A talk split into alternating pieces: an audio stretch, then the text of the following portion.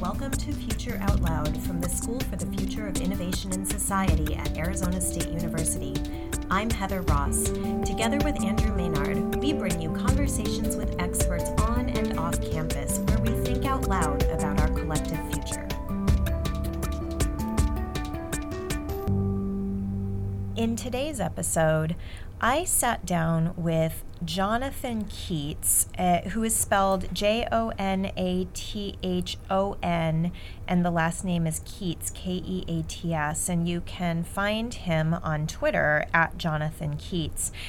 Jonathan is an experimental philosopher who works in the space of conceptual art and performance art.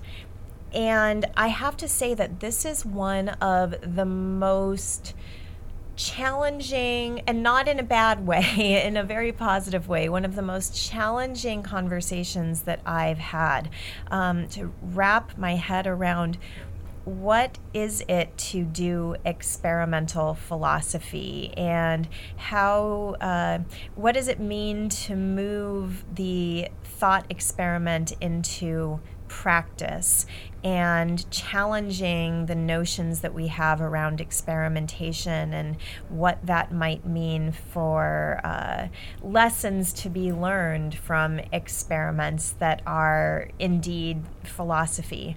Jonathan was really interesting, and like I said, a very challenging conversation, just because I had so many questions that I did my best to hold back from, but I hope that you find this as interesting as I did. Jonathan was here at ASU for the 2017 Emerge Festival. You can find more information about that online at emerge.asu.edu. We recently also had a conversation with Dave Gustin around the Frankenstein project, which was also featured at Emerge, the Festival of Futures. So before we get started, as always, thank you for being here with us on the Future Out Loud podcast. We love to know what you think and appreciate your ideas for future guests, for topics that we might want to explore. You can tweet at us at Future Out Loud. You can also let us know what you think on our Facebook page, or like our Facebook page, Future Out Loud. You can subscribe to Future Out Loud on iTunes or SoundCloud or wherever you find podcasts. And if you like what we're doing, please tell your friends so that they also can listen and can like what we're doing as well.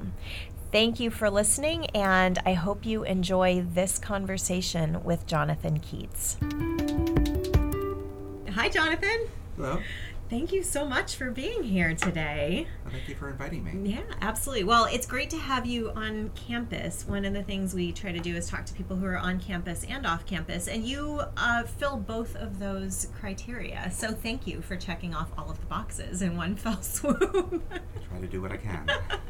So I am so intrigued by your background and your present, in so much as you are an artist. You're a philosopher working through the modalities of art and engaging with technology. So can you unravel all of that? Or if it's unravelable? I'll try my best. I'm still trying to do so for myself. And having taken on this title of experimental philosopher, I think that I only confuse myself and others more, but isn't that what philosophy is about? I was going to say, there are those who would say that that is the essence. So I studied philosophy in school and ultimately found it both exhilarating and frustrating. Exhilarating because of the possibility of engaging in big ideas and doing so in a way that was beyond simply the present circumstances, looking toward the future. But frustrated because the number of people involved in that conversation were few, and the nature of the conversation was often so technical that it was not really possible to ask the big questions that naively, as a child thinking I want to be a philosopher, I thought that I would be able to ask. And as a result of that, I guess you could say that I dropped out and tried to find a way in which to do it on my own terms. Okay. And I have no background whatsoever in the arts in terms of training, but the art world is an incredibly permissive place. Mm-hmm. And museums, that is to say, galleries, biennials, events such as Emerge, are really perfect fora for being able to engage in big ideas with a much broader audience than is possible within an academic department, and specifically a department as self-selecting as philosophy. And so as a result, I've increasingly found myself working within the art world, building large-scale thought experiments, for lack of a better term, and taking a methodology that I learned from philosophy and misapplying it in a way that makes thought experiments genuinely experimental. In philosophy, you use a thought experiment, generally speaking, to try to make an argument by setting forth a counterfactual and using that to reason backward to the argument that you want to make. I suppose that the other reason why I did not stay within philosophy is that I'm much more interested in the questions and don't really think that I have the most interesting answers, and often don't have any answers at all, but rather am interested in how we can all engage collectively in asking larger questions in order to be able to think through the world in which we want to live.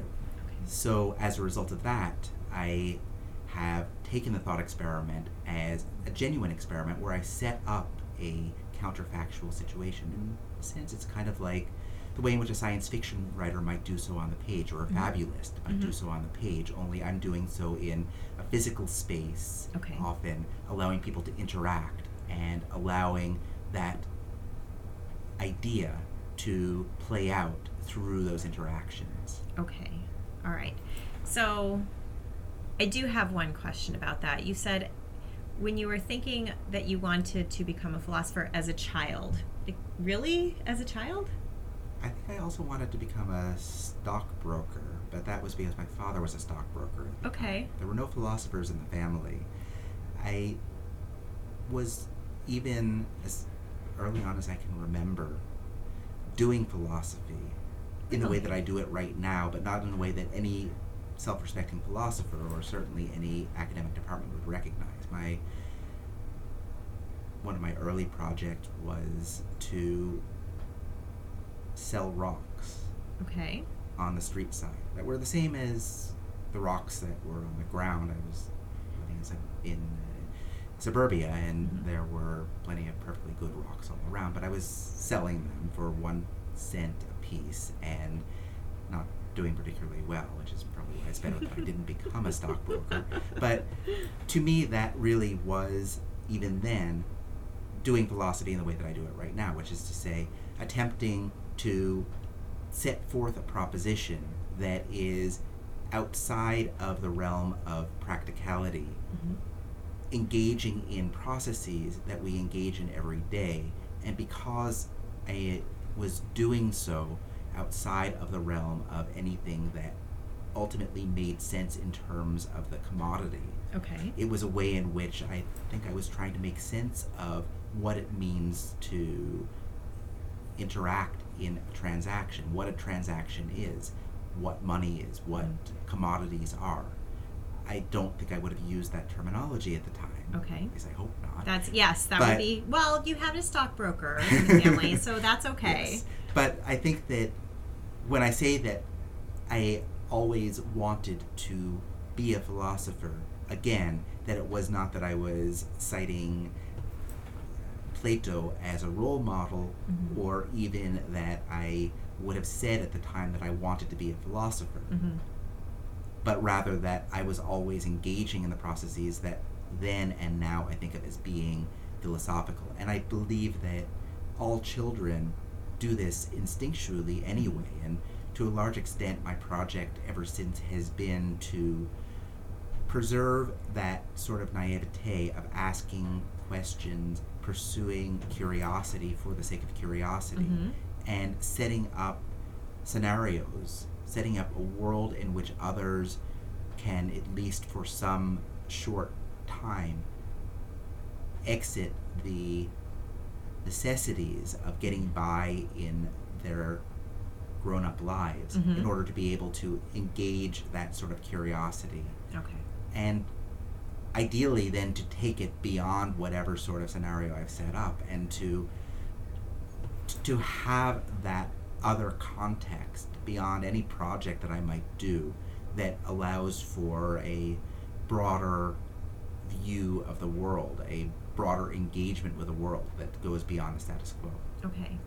So I would imagine that you were probably in maybe high school, college when you realized that, oh, this is a thing that has a name. Like, do you remember, was that surprising to you that there was a field that was thinking about this way that you like to think?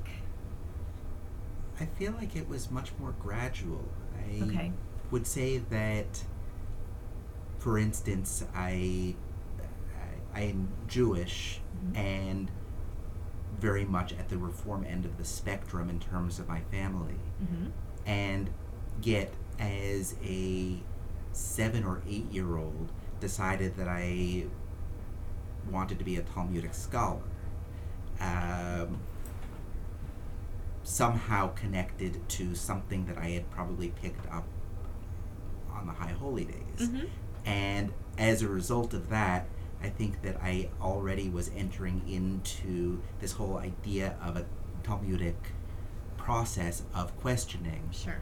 And so I think that I entered into this idea of becoming a philosopher in a way that was much more gradual, and there never really was a single moment that was a moment of surprise that this job existed. Okay. Interesting. Very interesting. Always wanted to be an inventor, and sort of thought of that as kind of a Nikola Tesla or Thomas Edison type of a role. And I think just as in the case of philosophy, I found that you really don't do philosophy as a professional in the way that a child does it. Right. And therefore I decided I'm going to do it in the way that a child does it, because that's still the way in which I believe that it can be done, if not most productively, certainly it is as important as anything that has come about in terms of professional philosophy. I think that also I've stubbornly kept with this idea of becoming an inventor in that old-fashioned sense, in a time and in a world where that sort of inventor is no longer a figure, is no longer really possible, because technology has gotten to a level of specialization, science has gotten to a level of specialization where you don't have that kind of a universalist. And I'm less interested in the invention for any sort of use value that it might have in the typical traditional sense, let alone making any money from it, which once again shows I should not have become a stockbroker. I made the right move. Right. that I continue to try to use that role of the inventor in this anachronistic way in order to collide ideas from different realms that otherwise, because of the necessities of doing good science now, or engineering at a level that is basically expected today, that no longer is it really possible for a scientist or an engineer to enter into that more universalist mode of thinking that was characteristic of the Enlightenment up through the 19th century, and that I believe remains essential in parallel to all the specialization as a way of breaking through that specialization and being able to cross-pollinate, certainly, but also to be able to get to that meta level of being able to then look at what it is that we're doing and whether it makes much sense to be doing it in this way and what the implications might be. Okay. All right. So you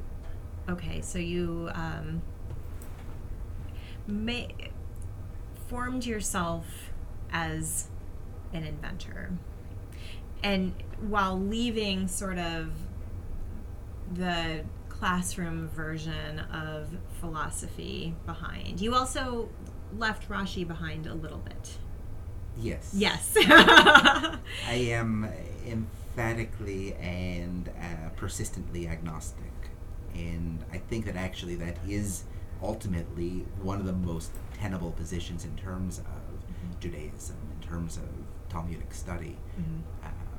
But I don't practice Judaism in any way that anyone who is in a going to Jewish kind of would way. Recognize. Right.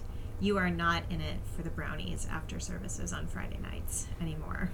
Exactly. Yes. That would be a good description. I have actually written a book of fables that are based on Talmudic legend. Mm-hmm. So in this sort of outsider way that I have of doing everything, I guess that I've come back around to that as well. Interesting. Very interesting. And so then using your outsider perspective, you're working on a big project where you are colliding philosophy and art and looking at the future of democracy. Is that fair? Yes, okay. I am trying to figure out what kind of future democracy might have, given that by many accounts it isn't really working these days, and it's only gone from bad to worse mm-hmm. in terms of polarization, corruption, and all the various ways in which people are feeling less enfranchised and that there is less possibility of coming to some sort of consensus, let alone having some sort of policy that is going to work for the majority and ideally going to work at some level for everybody. Mm-hmm. So thinking about that, I'm thinking about one of the main sources of discontent and potentially one of the main sources of the problem underlying the discontent that many identify the politicians being mm-hmm. ultimately at fault. And politicians are rather fallible. Mm-hmm. They are potentially corrupt or corruptible. Mm-hmm. They are often unreliable. Mm-hmm. They are, if not corrupt, then in it for reasons that may not be entirely aligned with the public interest. That mm-hmm. is to say, there are many different ways in which self-interest becomes what decides how a politician votes mm-hmm. on a given issue. And so I started to think about whether there might be an alternative, okay. Means by which to make a politician that would not be problematic for all the reasons that humans are. Are problematic, exactly. Intrinsically, yeah. And so thinking about what a politician is and what a politician does in a representative democracy, mm-hmm. I realized that essentially a politician is a black box. Okay. That is to say that when you elect your representative or your president, mm-hmm. you don't know and cannot predict how that person will vote on any given issue. Mm-hmm. You simply are voting one person in versus another based on what appears to be a greater alignment of your beliefs mm-hmm. with what they espouse. Mm-hmm. And so therefore it seems to me that we could have this sort of black box as a machine instead of as a human, mm-hmm. using random number generators. Okay. Essentially, the way in which a politician votes on any given issue is, from the outside of that black box, random, but not random in the sense of a 50-50 coin toss. Right. Random yet weighted in one way or another. Sure, absolutely. And to be kind of as, to speak of this in the most broad terms, to be more conservative or liberal, mm-hmm. to have a greater tendency to enact change or stasis. Mm-hmm.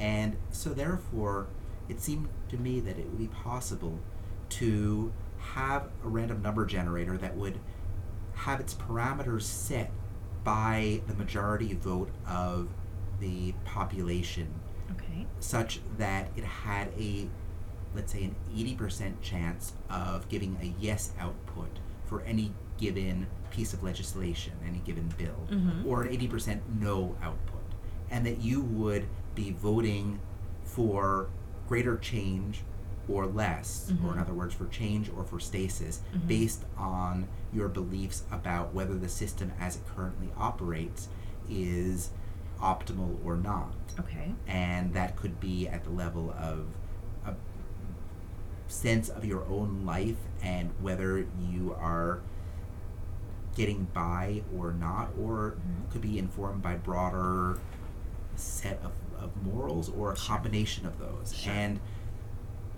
therefore, when you go to the polls, you basically are electing for that black box or those black boxes that represent you as your representative, your senator, and your president mm-hmm. to vote according to that set of beliefs instantiated in whether you wish for greater change or not. Or less change. Or less change. Or whether you wish for change or not, broadly speaking.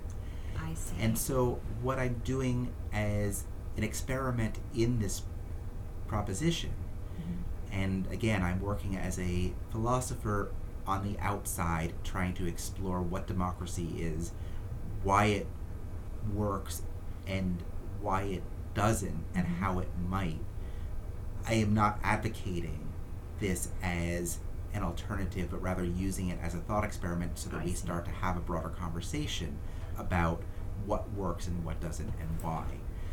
I am, however, from within the project, doing my best to instantiate it as a working system, which will be installed at the ASU Art Museum in the fall. Okay. Where we are going to build the entire U.S. government mm-hmm. in the form of all of the representatives in Congress, mm-hmm. Senate, President, and a Supreme Court that will be appointed mm-hmm. by those using a formalized version of the way in which constitutionally the Supreme Court is selected. Okay. And the entire system will be electromechanical. Okay. And we'll be able then to take in as input legislation in the form of the current code, mm-hmm. current laws mutated. Okay. And that might be by mechanical turkers, or we mm-hmm. might do it through an algorithmic approach that still is to be determined, or it may be a combination of the okay. two. But the new or alternative version of the U.S. government will be operational from approximately October through the end of the year. Okay. And will be operational both to see and show and explore how it works, but also with the idea that we might be able to license this as a technology for the U.S. government or for local governments. Oh. That, first of all, save a lot of money on all those politicians and their pay, because mm-hmm. random number generators come cheap, and also potentially, for all the reasons that I mentioned earlier, it might be a better system, maybe a far worse system. Okay. And of course, by building it and seeing mm-hmm. what happens, people will be in a position to judge and be able then to get in touch with their politicians, I guess, mm-hmm. and advocate for whether the U.S. government might want to license this technology. Okay. So, and you are from San Francisco. So, just to be clear, Nancy Pelosi, Jonathan, is not intending to immediately replace you with a random number generator. Immediately. Well, not immediately, no. And I certainly would not be the one to make that decision anyway. Meaning, I am trying in the tradition of democracy to democratically go about the process of evaluating how democracy works mm-hmm. and having that broader conversation about why it is breaking down right now. Sure. And I think that in order for us to operate as democracy, I mean, speaking mm-hmm. from outside my role within this project of trying to build this thing, mm-hmm. I believe that one of the reasons for the breakdown in democratic processes, as a matter of my own opinion, has to do with the fact that we have lost, to some extent, the capacity for these broader conversations, that we only, within the realm of politics, mm-hmm. are pre-polarized in a way that we represent one viewpoint or another, defaulting to mm-hmm. one viewpoint or another, mm-hmm. and this is a result of this speed at which change takes place. Mm-hmm. This is a result of social media and the filter bubble mm-hmm. that is part of it. This is a result of the technological state of life in general, and the fact that we have less and less time seemingly to be able to reflect. I think that reflection is what is one of the qualities that is really lacking in our society and is perhaps responsible for the breakdown in communication and breakdown in the ability to think beyond the immediate present and think beyond a certain ideology in order to be able to reach compromises that are viable. Okay. Well, I think that one of the things you said about the speed, right, at which we have these conversations, and I mean the speed of the news cycle. I mean, I remember when I'm old enough to remember when we made the shift to like, oh my gosh, this 24-hour news cycle, like this is crazy. Who can keep up with this? And now we're on a 140-character news cycle that, you know, is on the matter of minutes, right? If even it lasts minutes. There's just no way to process that. And I think on the sort of technology innovation side, we see not to that extent quite as much, but we see this push, this pressure to, you know, innovate and get your new products out and, you know, get this patented like yesterday. And there's just not a lot of time. We don't allow ourselves time to reflect. You know, we no longer have transatlantic crossings to make by ship. That gives us some time to think. And even if we have a commute on the bus, by and large that is taken up by business because everyone is connected all the time. Right. So the number of people who are reading War and Peace on the bus every morning.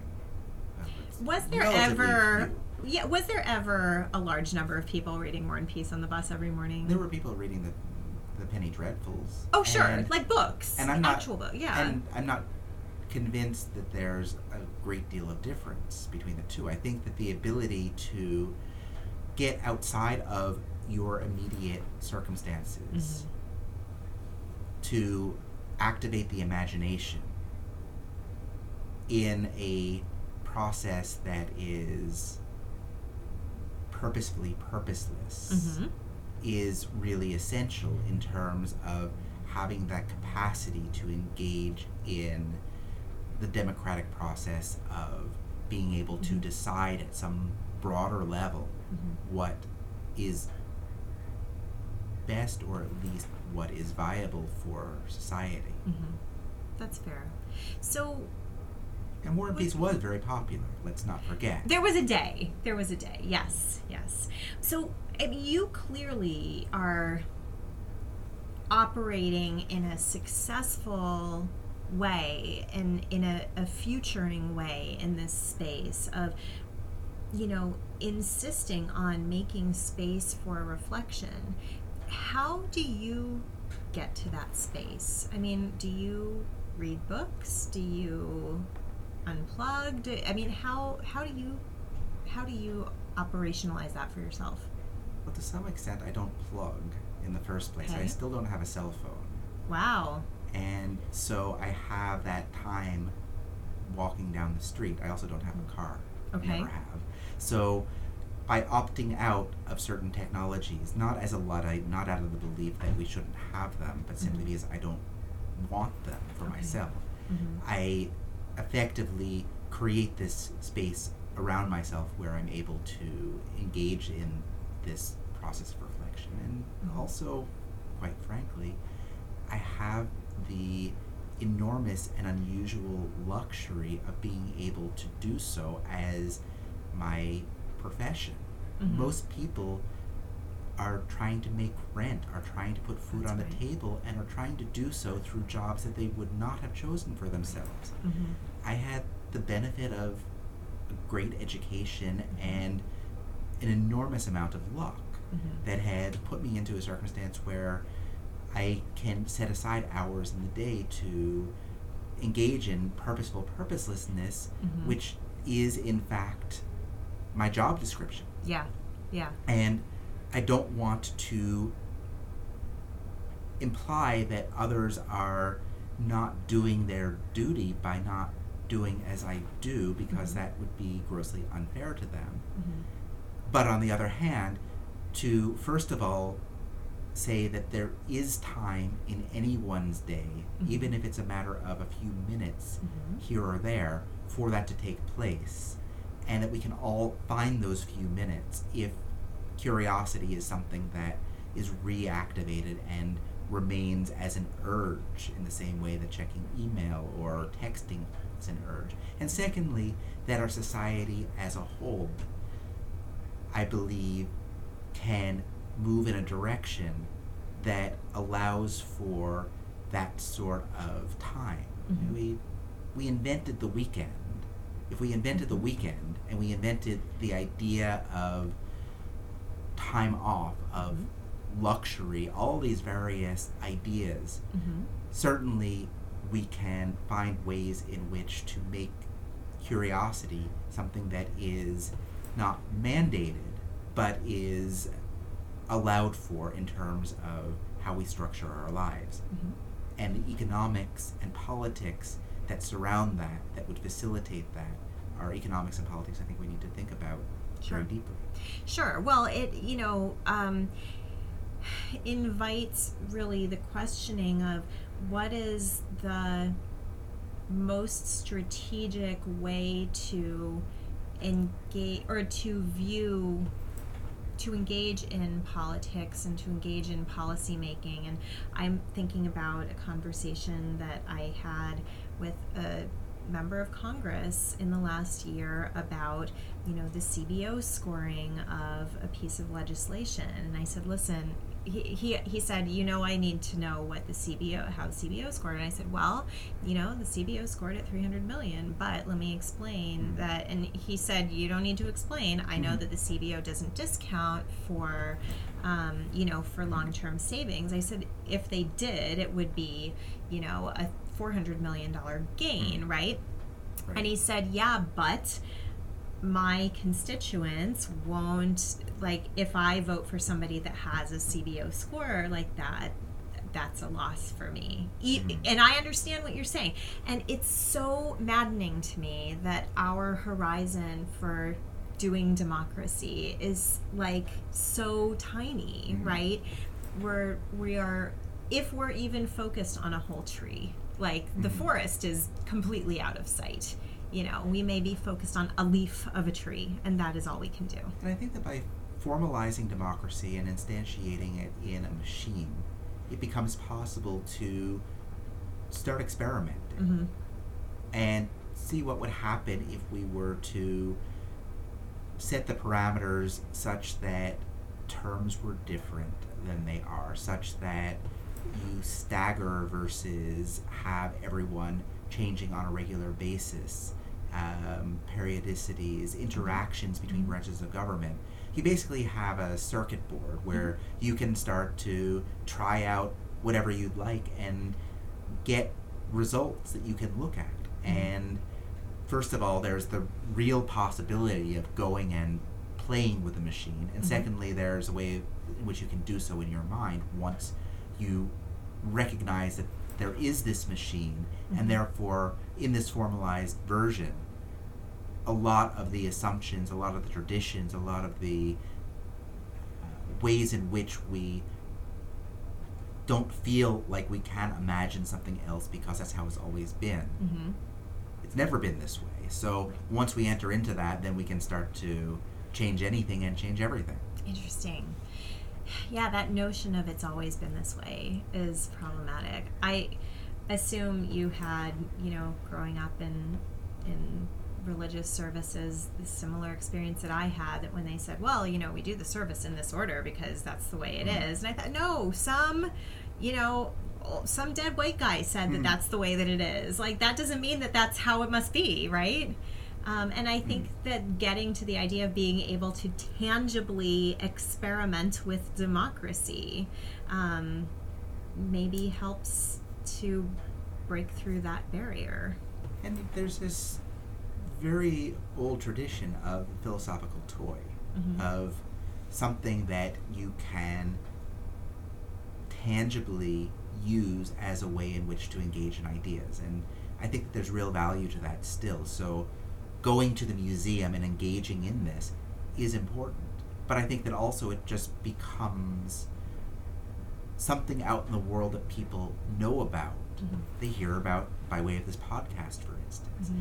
And even that awareness allows you to imagine in your head something that's probably very different, probably a lot better than whatever I'll come up with that would be in the museum. Okay. But nevertheless, it potentially gives more flexibility in terms of the questions that you're asking yourself and asking of your society.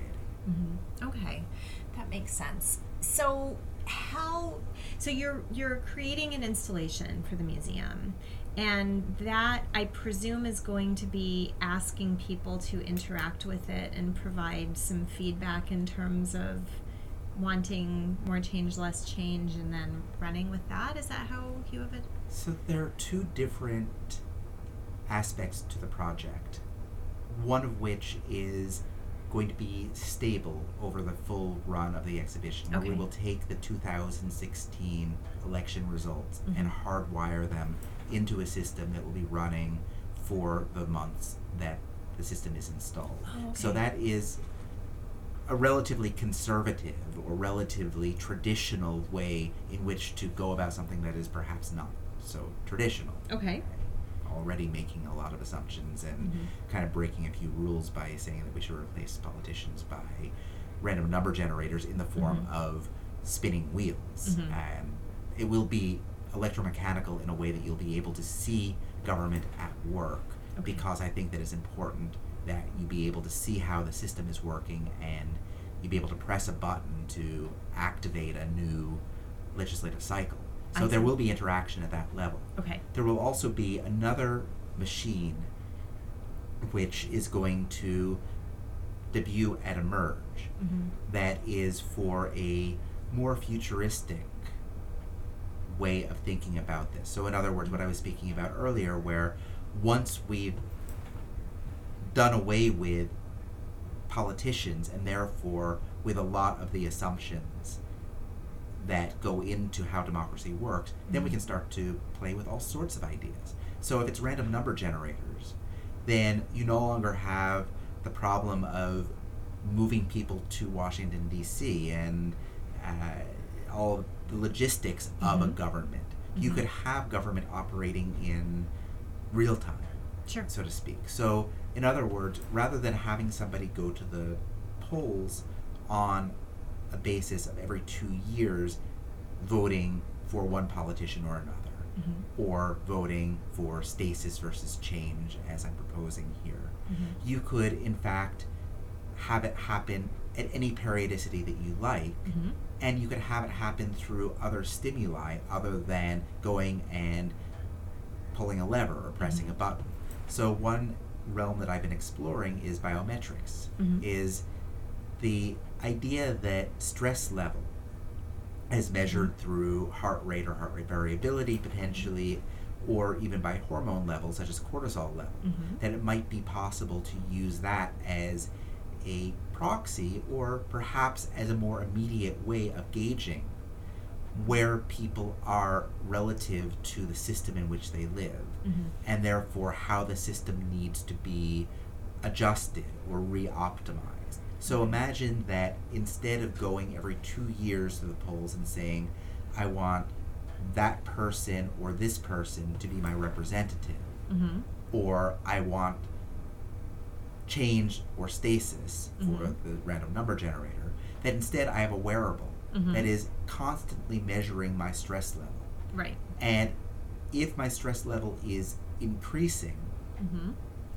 that suggests that the fitness of the system to my needs is decreasing, mm-hmm. and therefore that there is a need for a higher mutation rate, for greater change. Mm-hmm. As a result, the parameters of my politician can be changed from an 80-20 to a 20-80% mm-hmm. split, or even more nuanced than that, through the entire spectrum of what those percentages are. Mm-hmm. There also is a possibility of the mutation rate for the legislation itself or the periodicity by which laws pass through the system. All of these parameters can be changed potentially at any frequency that you want. And you can therefore first of all, have everyone engaged in this system. You no longer have the need for someone to be, or the presumptive need for someone to be 18 years old mm-hmm. or any given age, because stress level is something that could be measured in absolutely everybody sure. and arguably is appropriate to measure in children as well, in order that you have a system that better represents the future, better mm-hmm. represents society as a whole. You could even think about whether animals ought to have their stress level measured. Mm-hmm. But I think this also leads to a recognition of democracy as an evolutionary process. Not intentionally so, given that the history of democracy predates the Darwinian worldview in terms of how natural selection works. Right. But that, in fact, what is happening is that you have a species that is operating within an ecosystem mm-hmm. and is, through mutation, adapting to that system, to that ecosystem, even as that ecosystem changes. And that already is the case in terms of the way in which we operate within our current system. Mm-hmm. But you in fact get closer to that when you start thinking about it in terms of this randomization process sure. of mutation, in terms of possible scenarios and which scenarios get selected. Mm-hmm. And also where you think about what is triggering that in terms of some sort of a biophysical signal on the part of the populace. And I have no idea how this is going to work out. In the first place, we need to figure out, how do we have a reliable signal to begin with? And mm-hmm. at Emerge, we built an apparatus for 3 people at a time okay.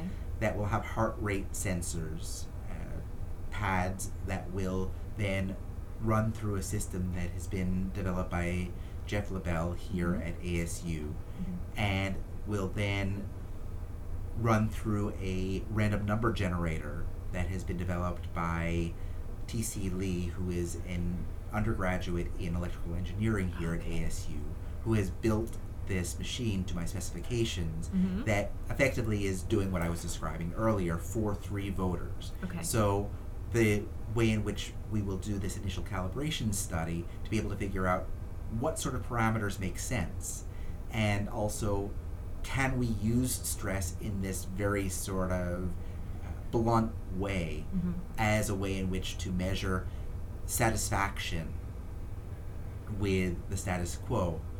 We can't quite run that experiment, because that experiment would be a matter of putting people in wearables over a long period of time. Right. So we're trying something that is a little bit more to do with getting people to vote on specific issues, mm-hmm. both consciously by pressing a button and also by measuring their stress level. So we'll be reading propositions from Donald Trump's Contract with the American Voter mm-hmm. and having people vote whether they are in favor or opposed to a given proposition, mm-hmm. and also measuring stress level when that is being read, and using that as a basis for the random number generator okay. to operate and to vote them based on their heart rate and or their heart rate variability. And then we can start to look at the degree to which these coincide as we start to change various parameters, operating under the hypothesis that there is loss aversion that could potentially, this is my hypothesis, mm-hmm. be in play in the case of a policy that would adversely affect you, as opposed to a policy that would simply affect you, or that would affect you positively, mm-hmm. and therefore that we can detect a signal that can be used as the basis for this voting mechanism. Okay. So loss aversion is something that we find in economics often, where mm-hmm. people losing $5 will react more strongly than gaining $5, and this is something that has been shown in terms of stress level, mm-hmm. measuring heart rate, to be something that is a measurable difference. Right. So does that work in the political spectrum as well? Mm-hmm. And can that be an initial basis for this much larger idea that I'm exploring? And I've had the benefit here at ASU of working with Professor Leah Stone in the psychology department, who has been consulting, providing me with a lot of context that has helped to configure a viable experiment. I don't know whether she will ultimately consider it to be so, but nevertheless, consulting with her and also with Jeff LaBelle, the resources here have been amazing, as well as working with Center for Science and Imagination and with the ASU Art Museum to be able to come up with something that has gone through approval from the Institutional Review Board here at ASU, for instance, and that is as rigorous as possible. And in general, my methodology is always that I'm doing something that is perhaps absurd, but doing it absolutely rigorously, because it's a way in which we can enter into that counterfactual, into that potential scenario in totality and with a suspension of disbelief sufficient to be able then to use it as a space from which to look back on our own world and to assess our own world from a perspective that we otherwise wouldn't have. It strikes me that in the most transdisciplinary way possible, you are taking philosophy, which has traditionally been the purview of an exercise in virtual reality, and you are making it into reality. Or maybe bringing it back to what it was when philosophers were allied by name in the first place with natural philosophers, what we now refer to as scientists, where there was this much broader sense in which you are exploring the world in which you live in order to understand it better. So I think it's always been there. I think that through specialization, the scientist and the philosopher have become very different people with very different professional obligations. And I guess that in my own contrary way, I'm saying that while that has been incredibly productive and is really valuable in its own right, that there's something that we left behind that can be put in the present in a way that can be productive and potentially valuable as well. This is so interesting, and I'm excited to see it at Emerge, the Festival of Futures that podcast listeners have heard about before, which will have already happened by the time this goes up, but at the ASU Art Museum, and so it'll be throughout the fall of 2017. Correct. And there will be the opportunity to interact with the apparatus that we are initially using for experimental purposes at Emerge. Okay. As well as to be able to view and to interact with the formalized, mechanized version of the U.S. government. Okay. And maybe that's a version of the U.S. government that people like better than the version that we happen to have today. All right. Well, thank you, Jonathan, so much. And I would love for you to come back after this experiment is done, if it is something that could ever be done in the way that we understand done to mean. But learn what you learned. Thank you. And I would love to talk more. So terrific. Let's plan on it. All right. Let's do that. Thanks. For more where that came from, including our undergraduate and graduate programs, check out the School for the Future of Innovation in Society at sfis.asu.edu. Future Out Loud is produced with the support of the School for the Future of Innovation in Society and the Risk Innovation Lab at Arizona State University. Mark Van Hare created our music. Anna Lopez is our production assistant. Please subscribe to Future Out Loud on iTunes or wherever you get your podcasts.